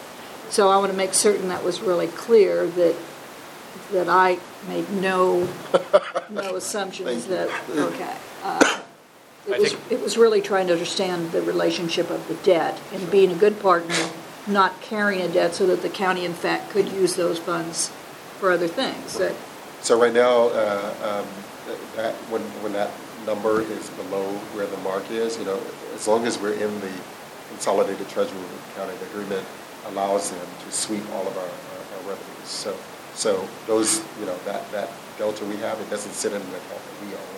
Dollars sit with the county. But it is in fact true to say that, that, that space though uh, creates a liability for them that as we need to fluctuate up and down, they are essentially committing to being able to, to allow us to do that in order to meet our, our- our own needs. And, and that gives us the, the, um, the space, if you will, to, to be able to fluctuate. We need to into how our finances. We have to move on. I just say as a general comment, as a banker, using a line of credit for long-term working capital is not something we would ever approve as a bank. So um, if we can avoid it, I think it'd be good to give us some options. Any other questions? Oh, please. Uh, The next item is uh, Mr. Moy. Yeah, yeah, so there is a, um, a memo in the packet accompanied by some documents, and I thought it might be useful just to give a little bit uh, more of a context to uh, what we're talking about here. And so essentially under the bylaws, uh, the CEO has delegated certain authority by this board to uh, enter into commitments on behalf of the organization, and that uh, in this organization, as is typical, is uh, reduced to what's called a signature authority policy. And actually, when I had started with the organization back in early 2015, we were, um, where the board was considering an an iteration of the signature authority policy. And one of the, uh, separate and apart from just the hard numbers, one of the key principles that came out of that discussion was uh, the point at which the board authority, or excuse me, threshold, you know, at which the board uh, would step into the picture uh, to give approval to contracts, you know, was a big part of the discussion. And so uh, it was the recognition that, uh, you know, we oftentimes have multiple agreements with individual vendors. And so if we were talking about a certain level above which the board needed to approve uh, an agreement, you know, that needed to be looked at in the context of not only for a particular agreement, but, you know, the entire history, if you will, with a particular vendor. And, you know, I think that this is an important concept, you know, because essentially the board's oversight in this area is focused on a couple of different things. One, ensuring that uh, there is actual value to uh, the encumbrance or obligation which is about to be undertaken, meaning, you know, are we spending the money wisely and in the, you know, in the public interest? Uh, The second piece of it, you know, really goes, you know, to the board's um, fiduciary obligation, you know, to sort of understand what these relationships mean, uh, potentially in terms of conflict of interest. And then again, going back to that first question about value, you know, are we choosing, you know, the right vendor based upon their ability to actually perform the service or provide uh, the uh, products or services that we're looking for, or is there some other basis, you know, for making that decision which really is inconsistent with those fiduciary obligations? And so it's really a question of trying to find a way uh, to balance these because the issue that, you know, has come up um, and eventually was going to come up and will continue to exist is that there are relationships where uh, a single um, anticipated agreement may not exceed the threshold where the board needs to act, but when you look at the entire history, and that entire history might be the actual entire history, or it might be a history within a particular period of time, or for a particular type of agreement, it has now exceeded the authority. And so the question is, at what point does the board feel that it does not need to be as actively engaged in those approvals? Uh, And if they're not going to be actively engaged, what alternatives, you know, might be considered uh, to deal with them. And so that's what we're looking at in terms of modification here. And as you can see on the uh, chart, which I sort of attach, uh, which I've labeled attachment B uh, in the packet, you know, I just pulled out, you know, for uh, the last 12, 13 months or so, all of the agreements which actually came to the board for approval, which do not actually exceed the threshold which is set forth in the signature authority policy, and in many respects, you know, are commitments which fall well within uh, the signature authority, you know, of individual staff members, you know, even below the level of the CEO. And so the question is, you know, does the board, uh, is there a need for the board to continue to have to approve these types of agreements, you know, given that as things expand over the course of time, um, this list is going to grow. Uh, We, in gauge at this point, you know, in approximately have about a 1,000 active contracts at any given time. Those 1,000 contracts represent relationships with, you know, about 850, 860 uh, different vendors. And more than a third of those vendors are vendors for whom we have, or with whom we have obligations that have exceeded a million dollars over the course of time. And so, you know, theoretically, we would get to a point, you know, where virtually every agreement uh, of the organization would have to come to the board for approval, you know, as these relationships continue. And it's, you know, it's clear that, you know, certain of these relationships are by their very nature going to be long-term relationships. And so, you know, for example, those relationships, you know, that, for example, like, you know, the East Bay Foundation, you know, uh, in our arrangement for surgical residency, or with the University of Pacific, you know, with regard to the dental uh, residents, you know, that work with us. We have certain equipment agreements, which by their very nature would be long-term agreements. The EHR that we're considering, you know, here in this particular instance, that's automatically going to be a 10-year agreement, which is going to, you know, far exceed uh, the uh, million-dollar threshold. And, you know, it's, you know, very well anticipated that there would be other commitments that we might have with that same company over the course of time, and all of those agreements would have to continue on. So that's the balance that we were looking to try and strike here. So the proposal was to modify the current policy slightly, you know, to provide, and so what would remain the same is that the spending authority, authority uh, limits for the individual staff would not change. Uh, the board threshold authority amount would not change either. Uh, and the change that we were proposing is that for those agreements that were uh, being anticipated with a vendor for whom we had already spent a million dollars, that if the agreement by itself was within the staff authority, then that could be approved by the staff without having to come to the board. So long as the total number of agreements with that vendor in the year did not exceed the million dollars. Um, and what we would do is at the end of each year, or once per year, we would provide the board with a report for any of those agreements that had been approved by the staff that did not end up coming to the board. So you would have the opportunity to understand those instances, you know, where there was follow-on agreement within the vendor, even though, you know, it did not reach the threshold. So you could, you know, still have the opportunity to determine whether or not you had any questions about the nature of the ongoing relationship with the vendor and whether or not this additional agreement, you know, required, you know, some business. But it would cut down the number of contracts, smaller contracts that ended up having to come to the board, you know, for your approval. And so that's the change which is, uh, you know, now reflected in the new version of the signature authority policy.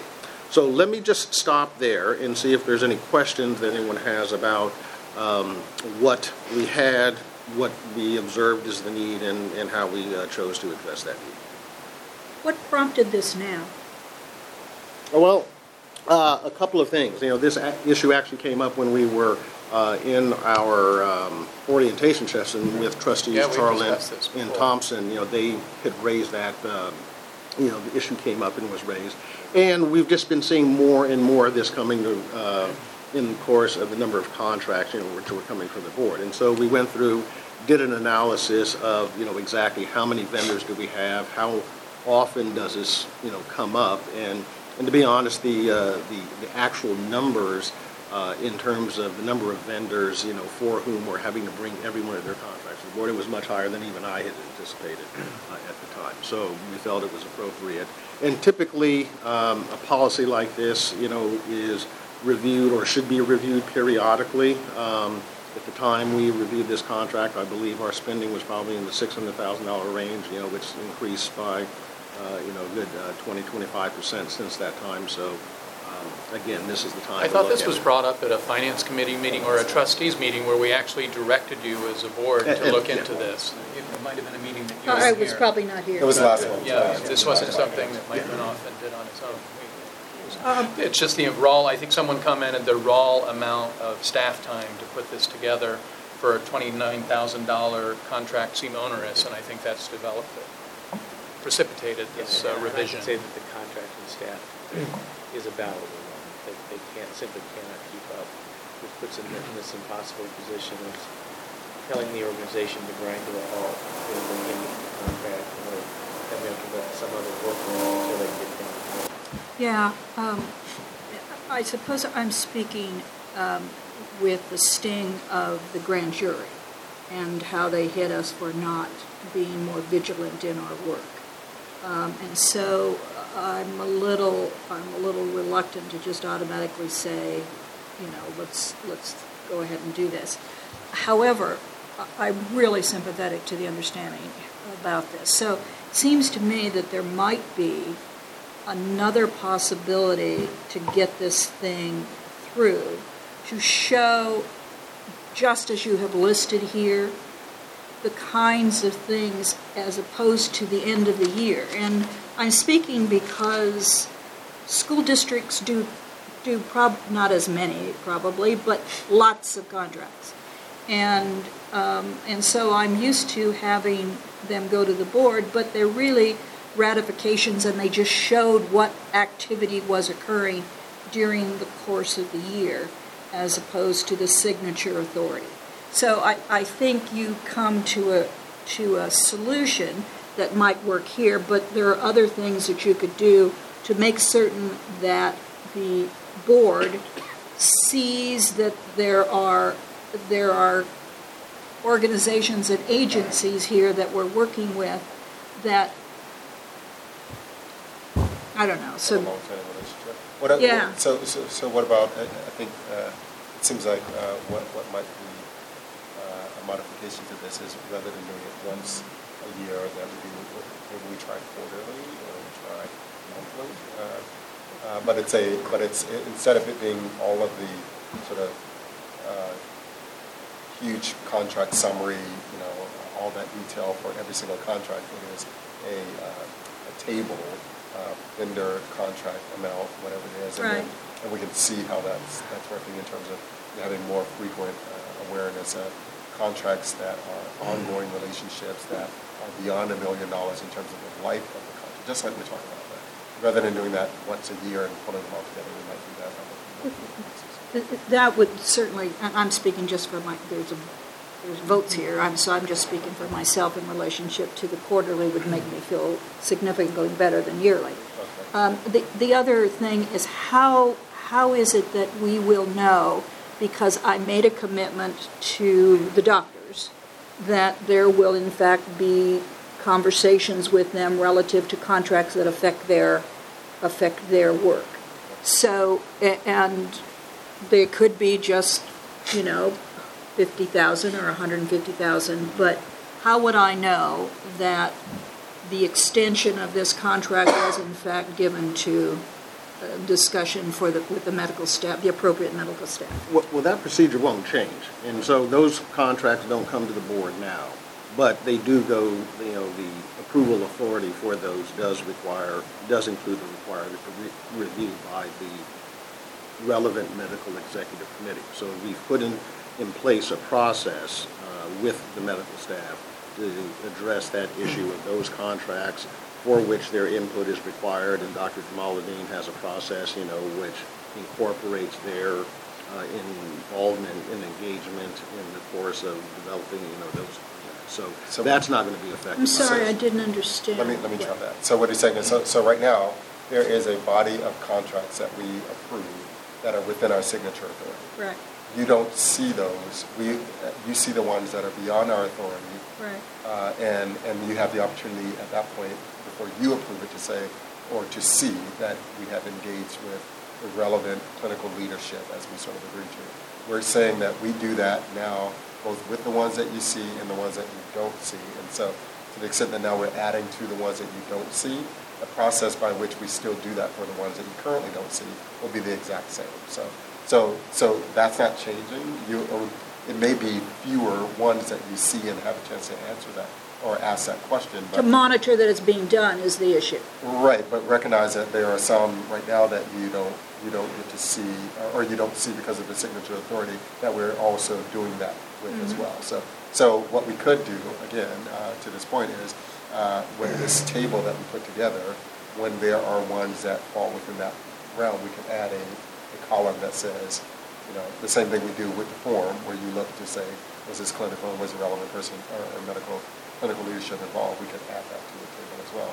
So you're, you're, you're, it, it would in fact be the point that uh, with those, you would be seeing it after the fact, Uh, But you'd be seeing it with those, whereas there's still a universe of ones that you don't see that we're, we're having to do that anyway, and we're doing that anyway. So, so it wouldn't be that you're, we're pulling them out and you can't monitor it, but we could, for these where if it's increasing that, we could at least put forward on the table that you can see that that's still, or represent a set. Was that what you? were saying? So are we happy with the, uh, no, please, do forgive me. So, uh, you know, I have to understand this in the context of, I know that we are taking the free um, scope of work out of the meeting today, but this, uh, this authority was kind of related to, my question was related to the um, free um, thing. So if I'm giving alternate facts, please, you know, correct me, please.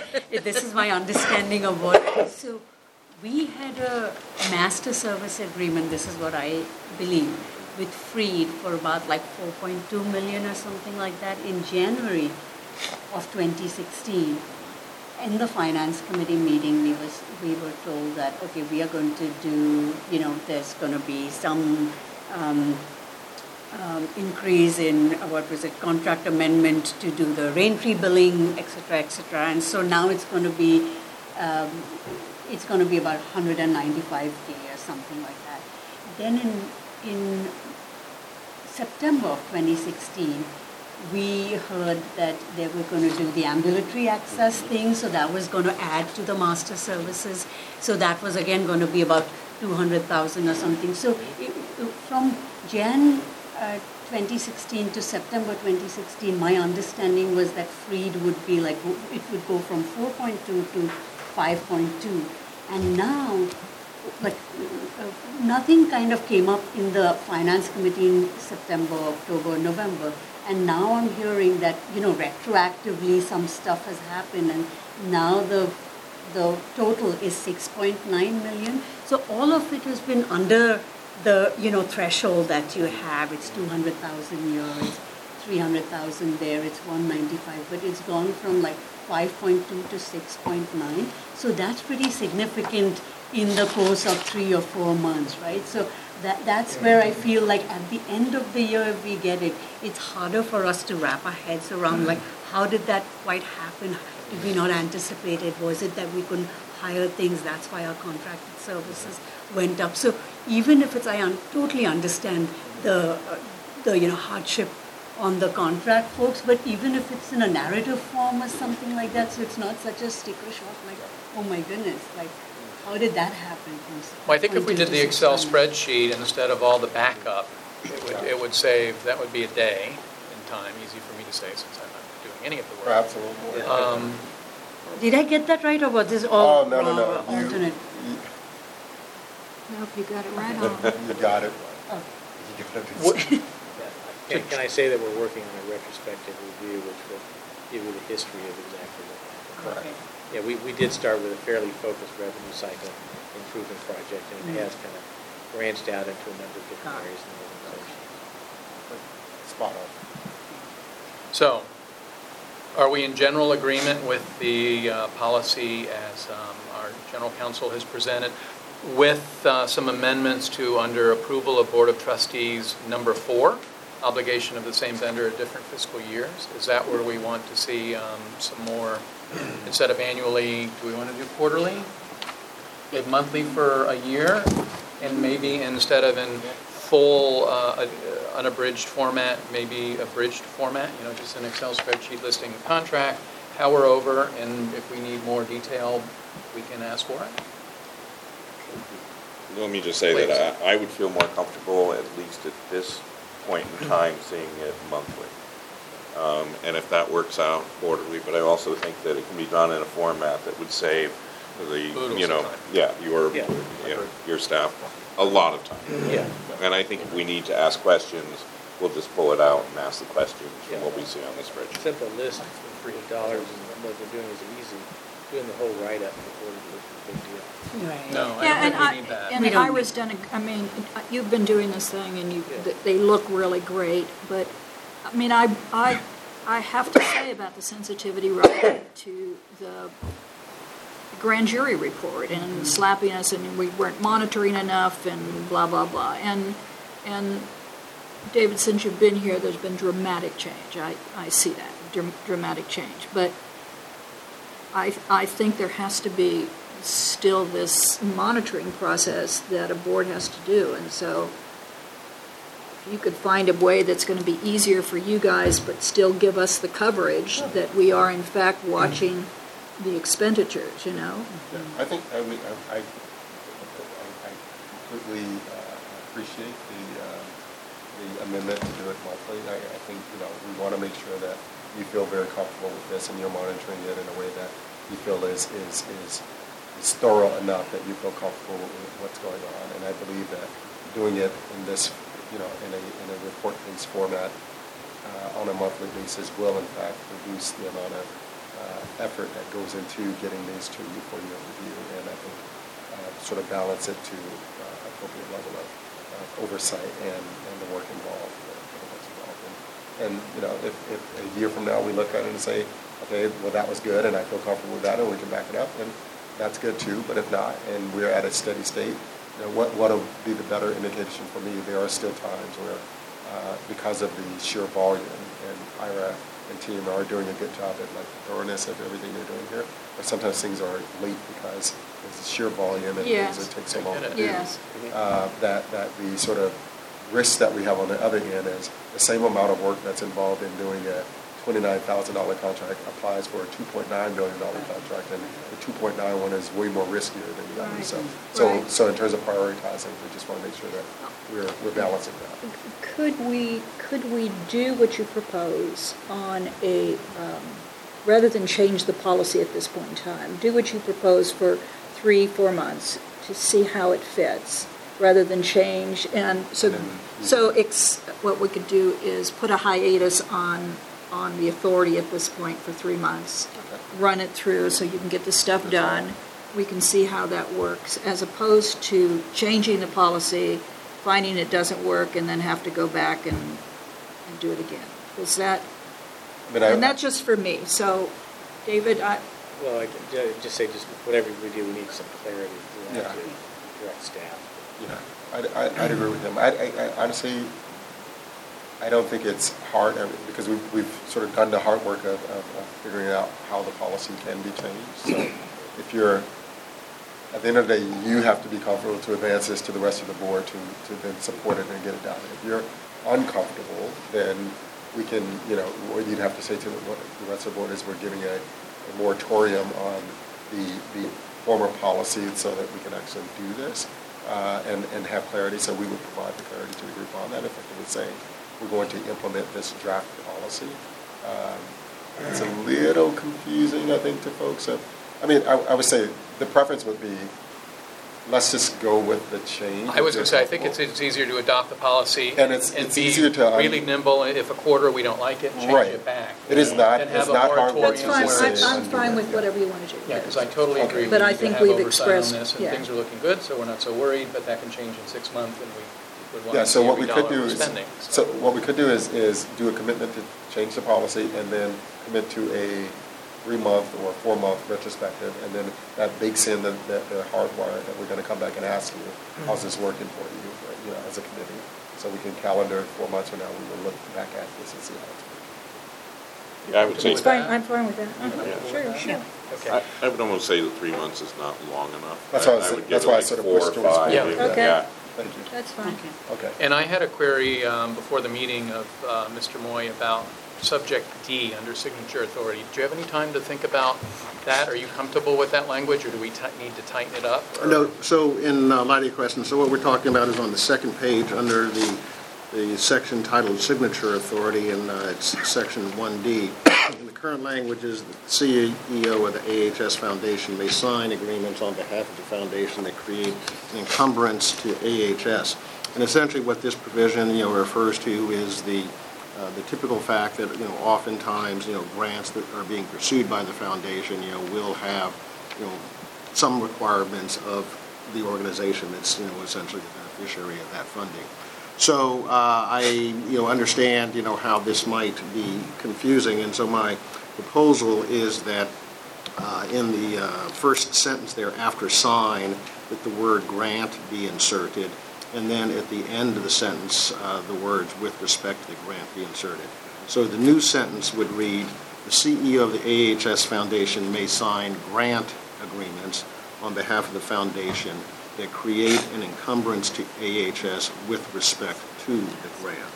And so that makes clear that, you know, we're not talking about the uh, foundation having, you know, generalized authority, but it's specific to this particular type of agreement in this peculiar condition. Okay, I totally agree with that. Trustee Lawrence, are you comfortable with Yeah, that? I'm fine. Amendment to it? Any other discussion?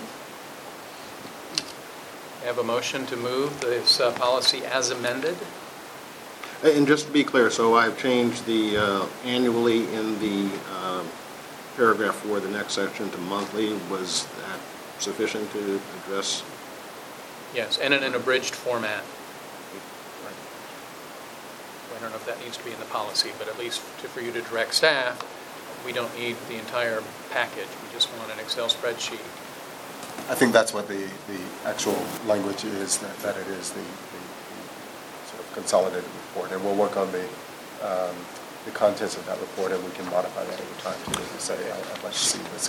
So I had actually included, um, so Appendix B, which is a new addition to the policy, is a sample of the, what the report would look like. So we might I add a got column that confused, there were so says, many is this, you know, uh, was it a relevant uh, clinical service and what relevant clinical um, uh, subject matter experts involved? The same, that- whatever that. uh, Do we need the language is. historical spend, uh, a line for Yeah. historical spend on that too? Mhm. I think we're missing a column. Well, that's the total, uh, total spend. Is So the that- total the spend total. is historical? Yes. And hopefully it won't have a neg- negative number? Or is that a Uh, That was, ex- that was That's- supposed to be a Which one are dash. you looking at? Appendix B. Oh, How about- oh. No, it's, it gets confusing because there are multiple appendix Ds. There we go, right there. This one? Yes, ma'am. Oh, okay. Got it. Okay, so the total spend would be the historical number.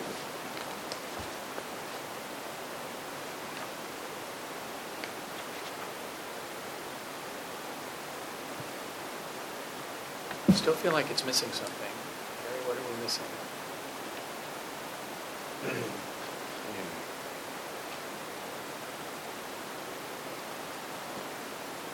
But, I mean, there's historical spend, there's annual spend, and then there are the contracts that's kicked it up to the million, the over the million dollars. Isn't that what we approve every month when we're going through all these things?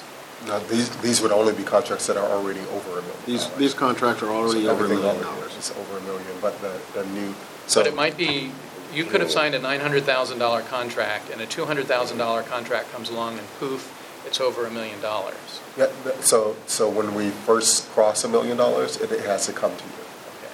Yeah, so that wouldn't be on this list if, Okay. um, if- until that happened, and then the next one would make it on this list, if, if the next one was after. So there should be the original contract amount too, so that we can track that, right? Well, With the what- current spend and the additions. So that's what he's saying is the total spend column. So, so for ABC, uh, so XYZ Corporation, you know, what this shows is that this line shows that we we spent a total of $2,085,000 with this vendor. This line also shows you that during this fiscal year, you've spent $85,000 with this vendor. And so the little negative sign, it's actually a dash, so that if there are multiple contracts, each contract would be listed separately. So if there were two more contracts with XYZ Corporation this year, each of those would be listed here. The total uh-huh. spend would go up, but you would see each of the individual contracts and the amount that they were for.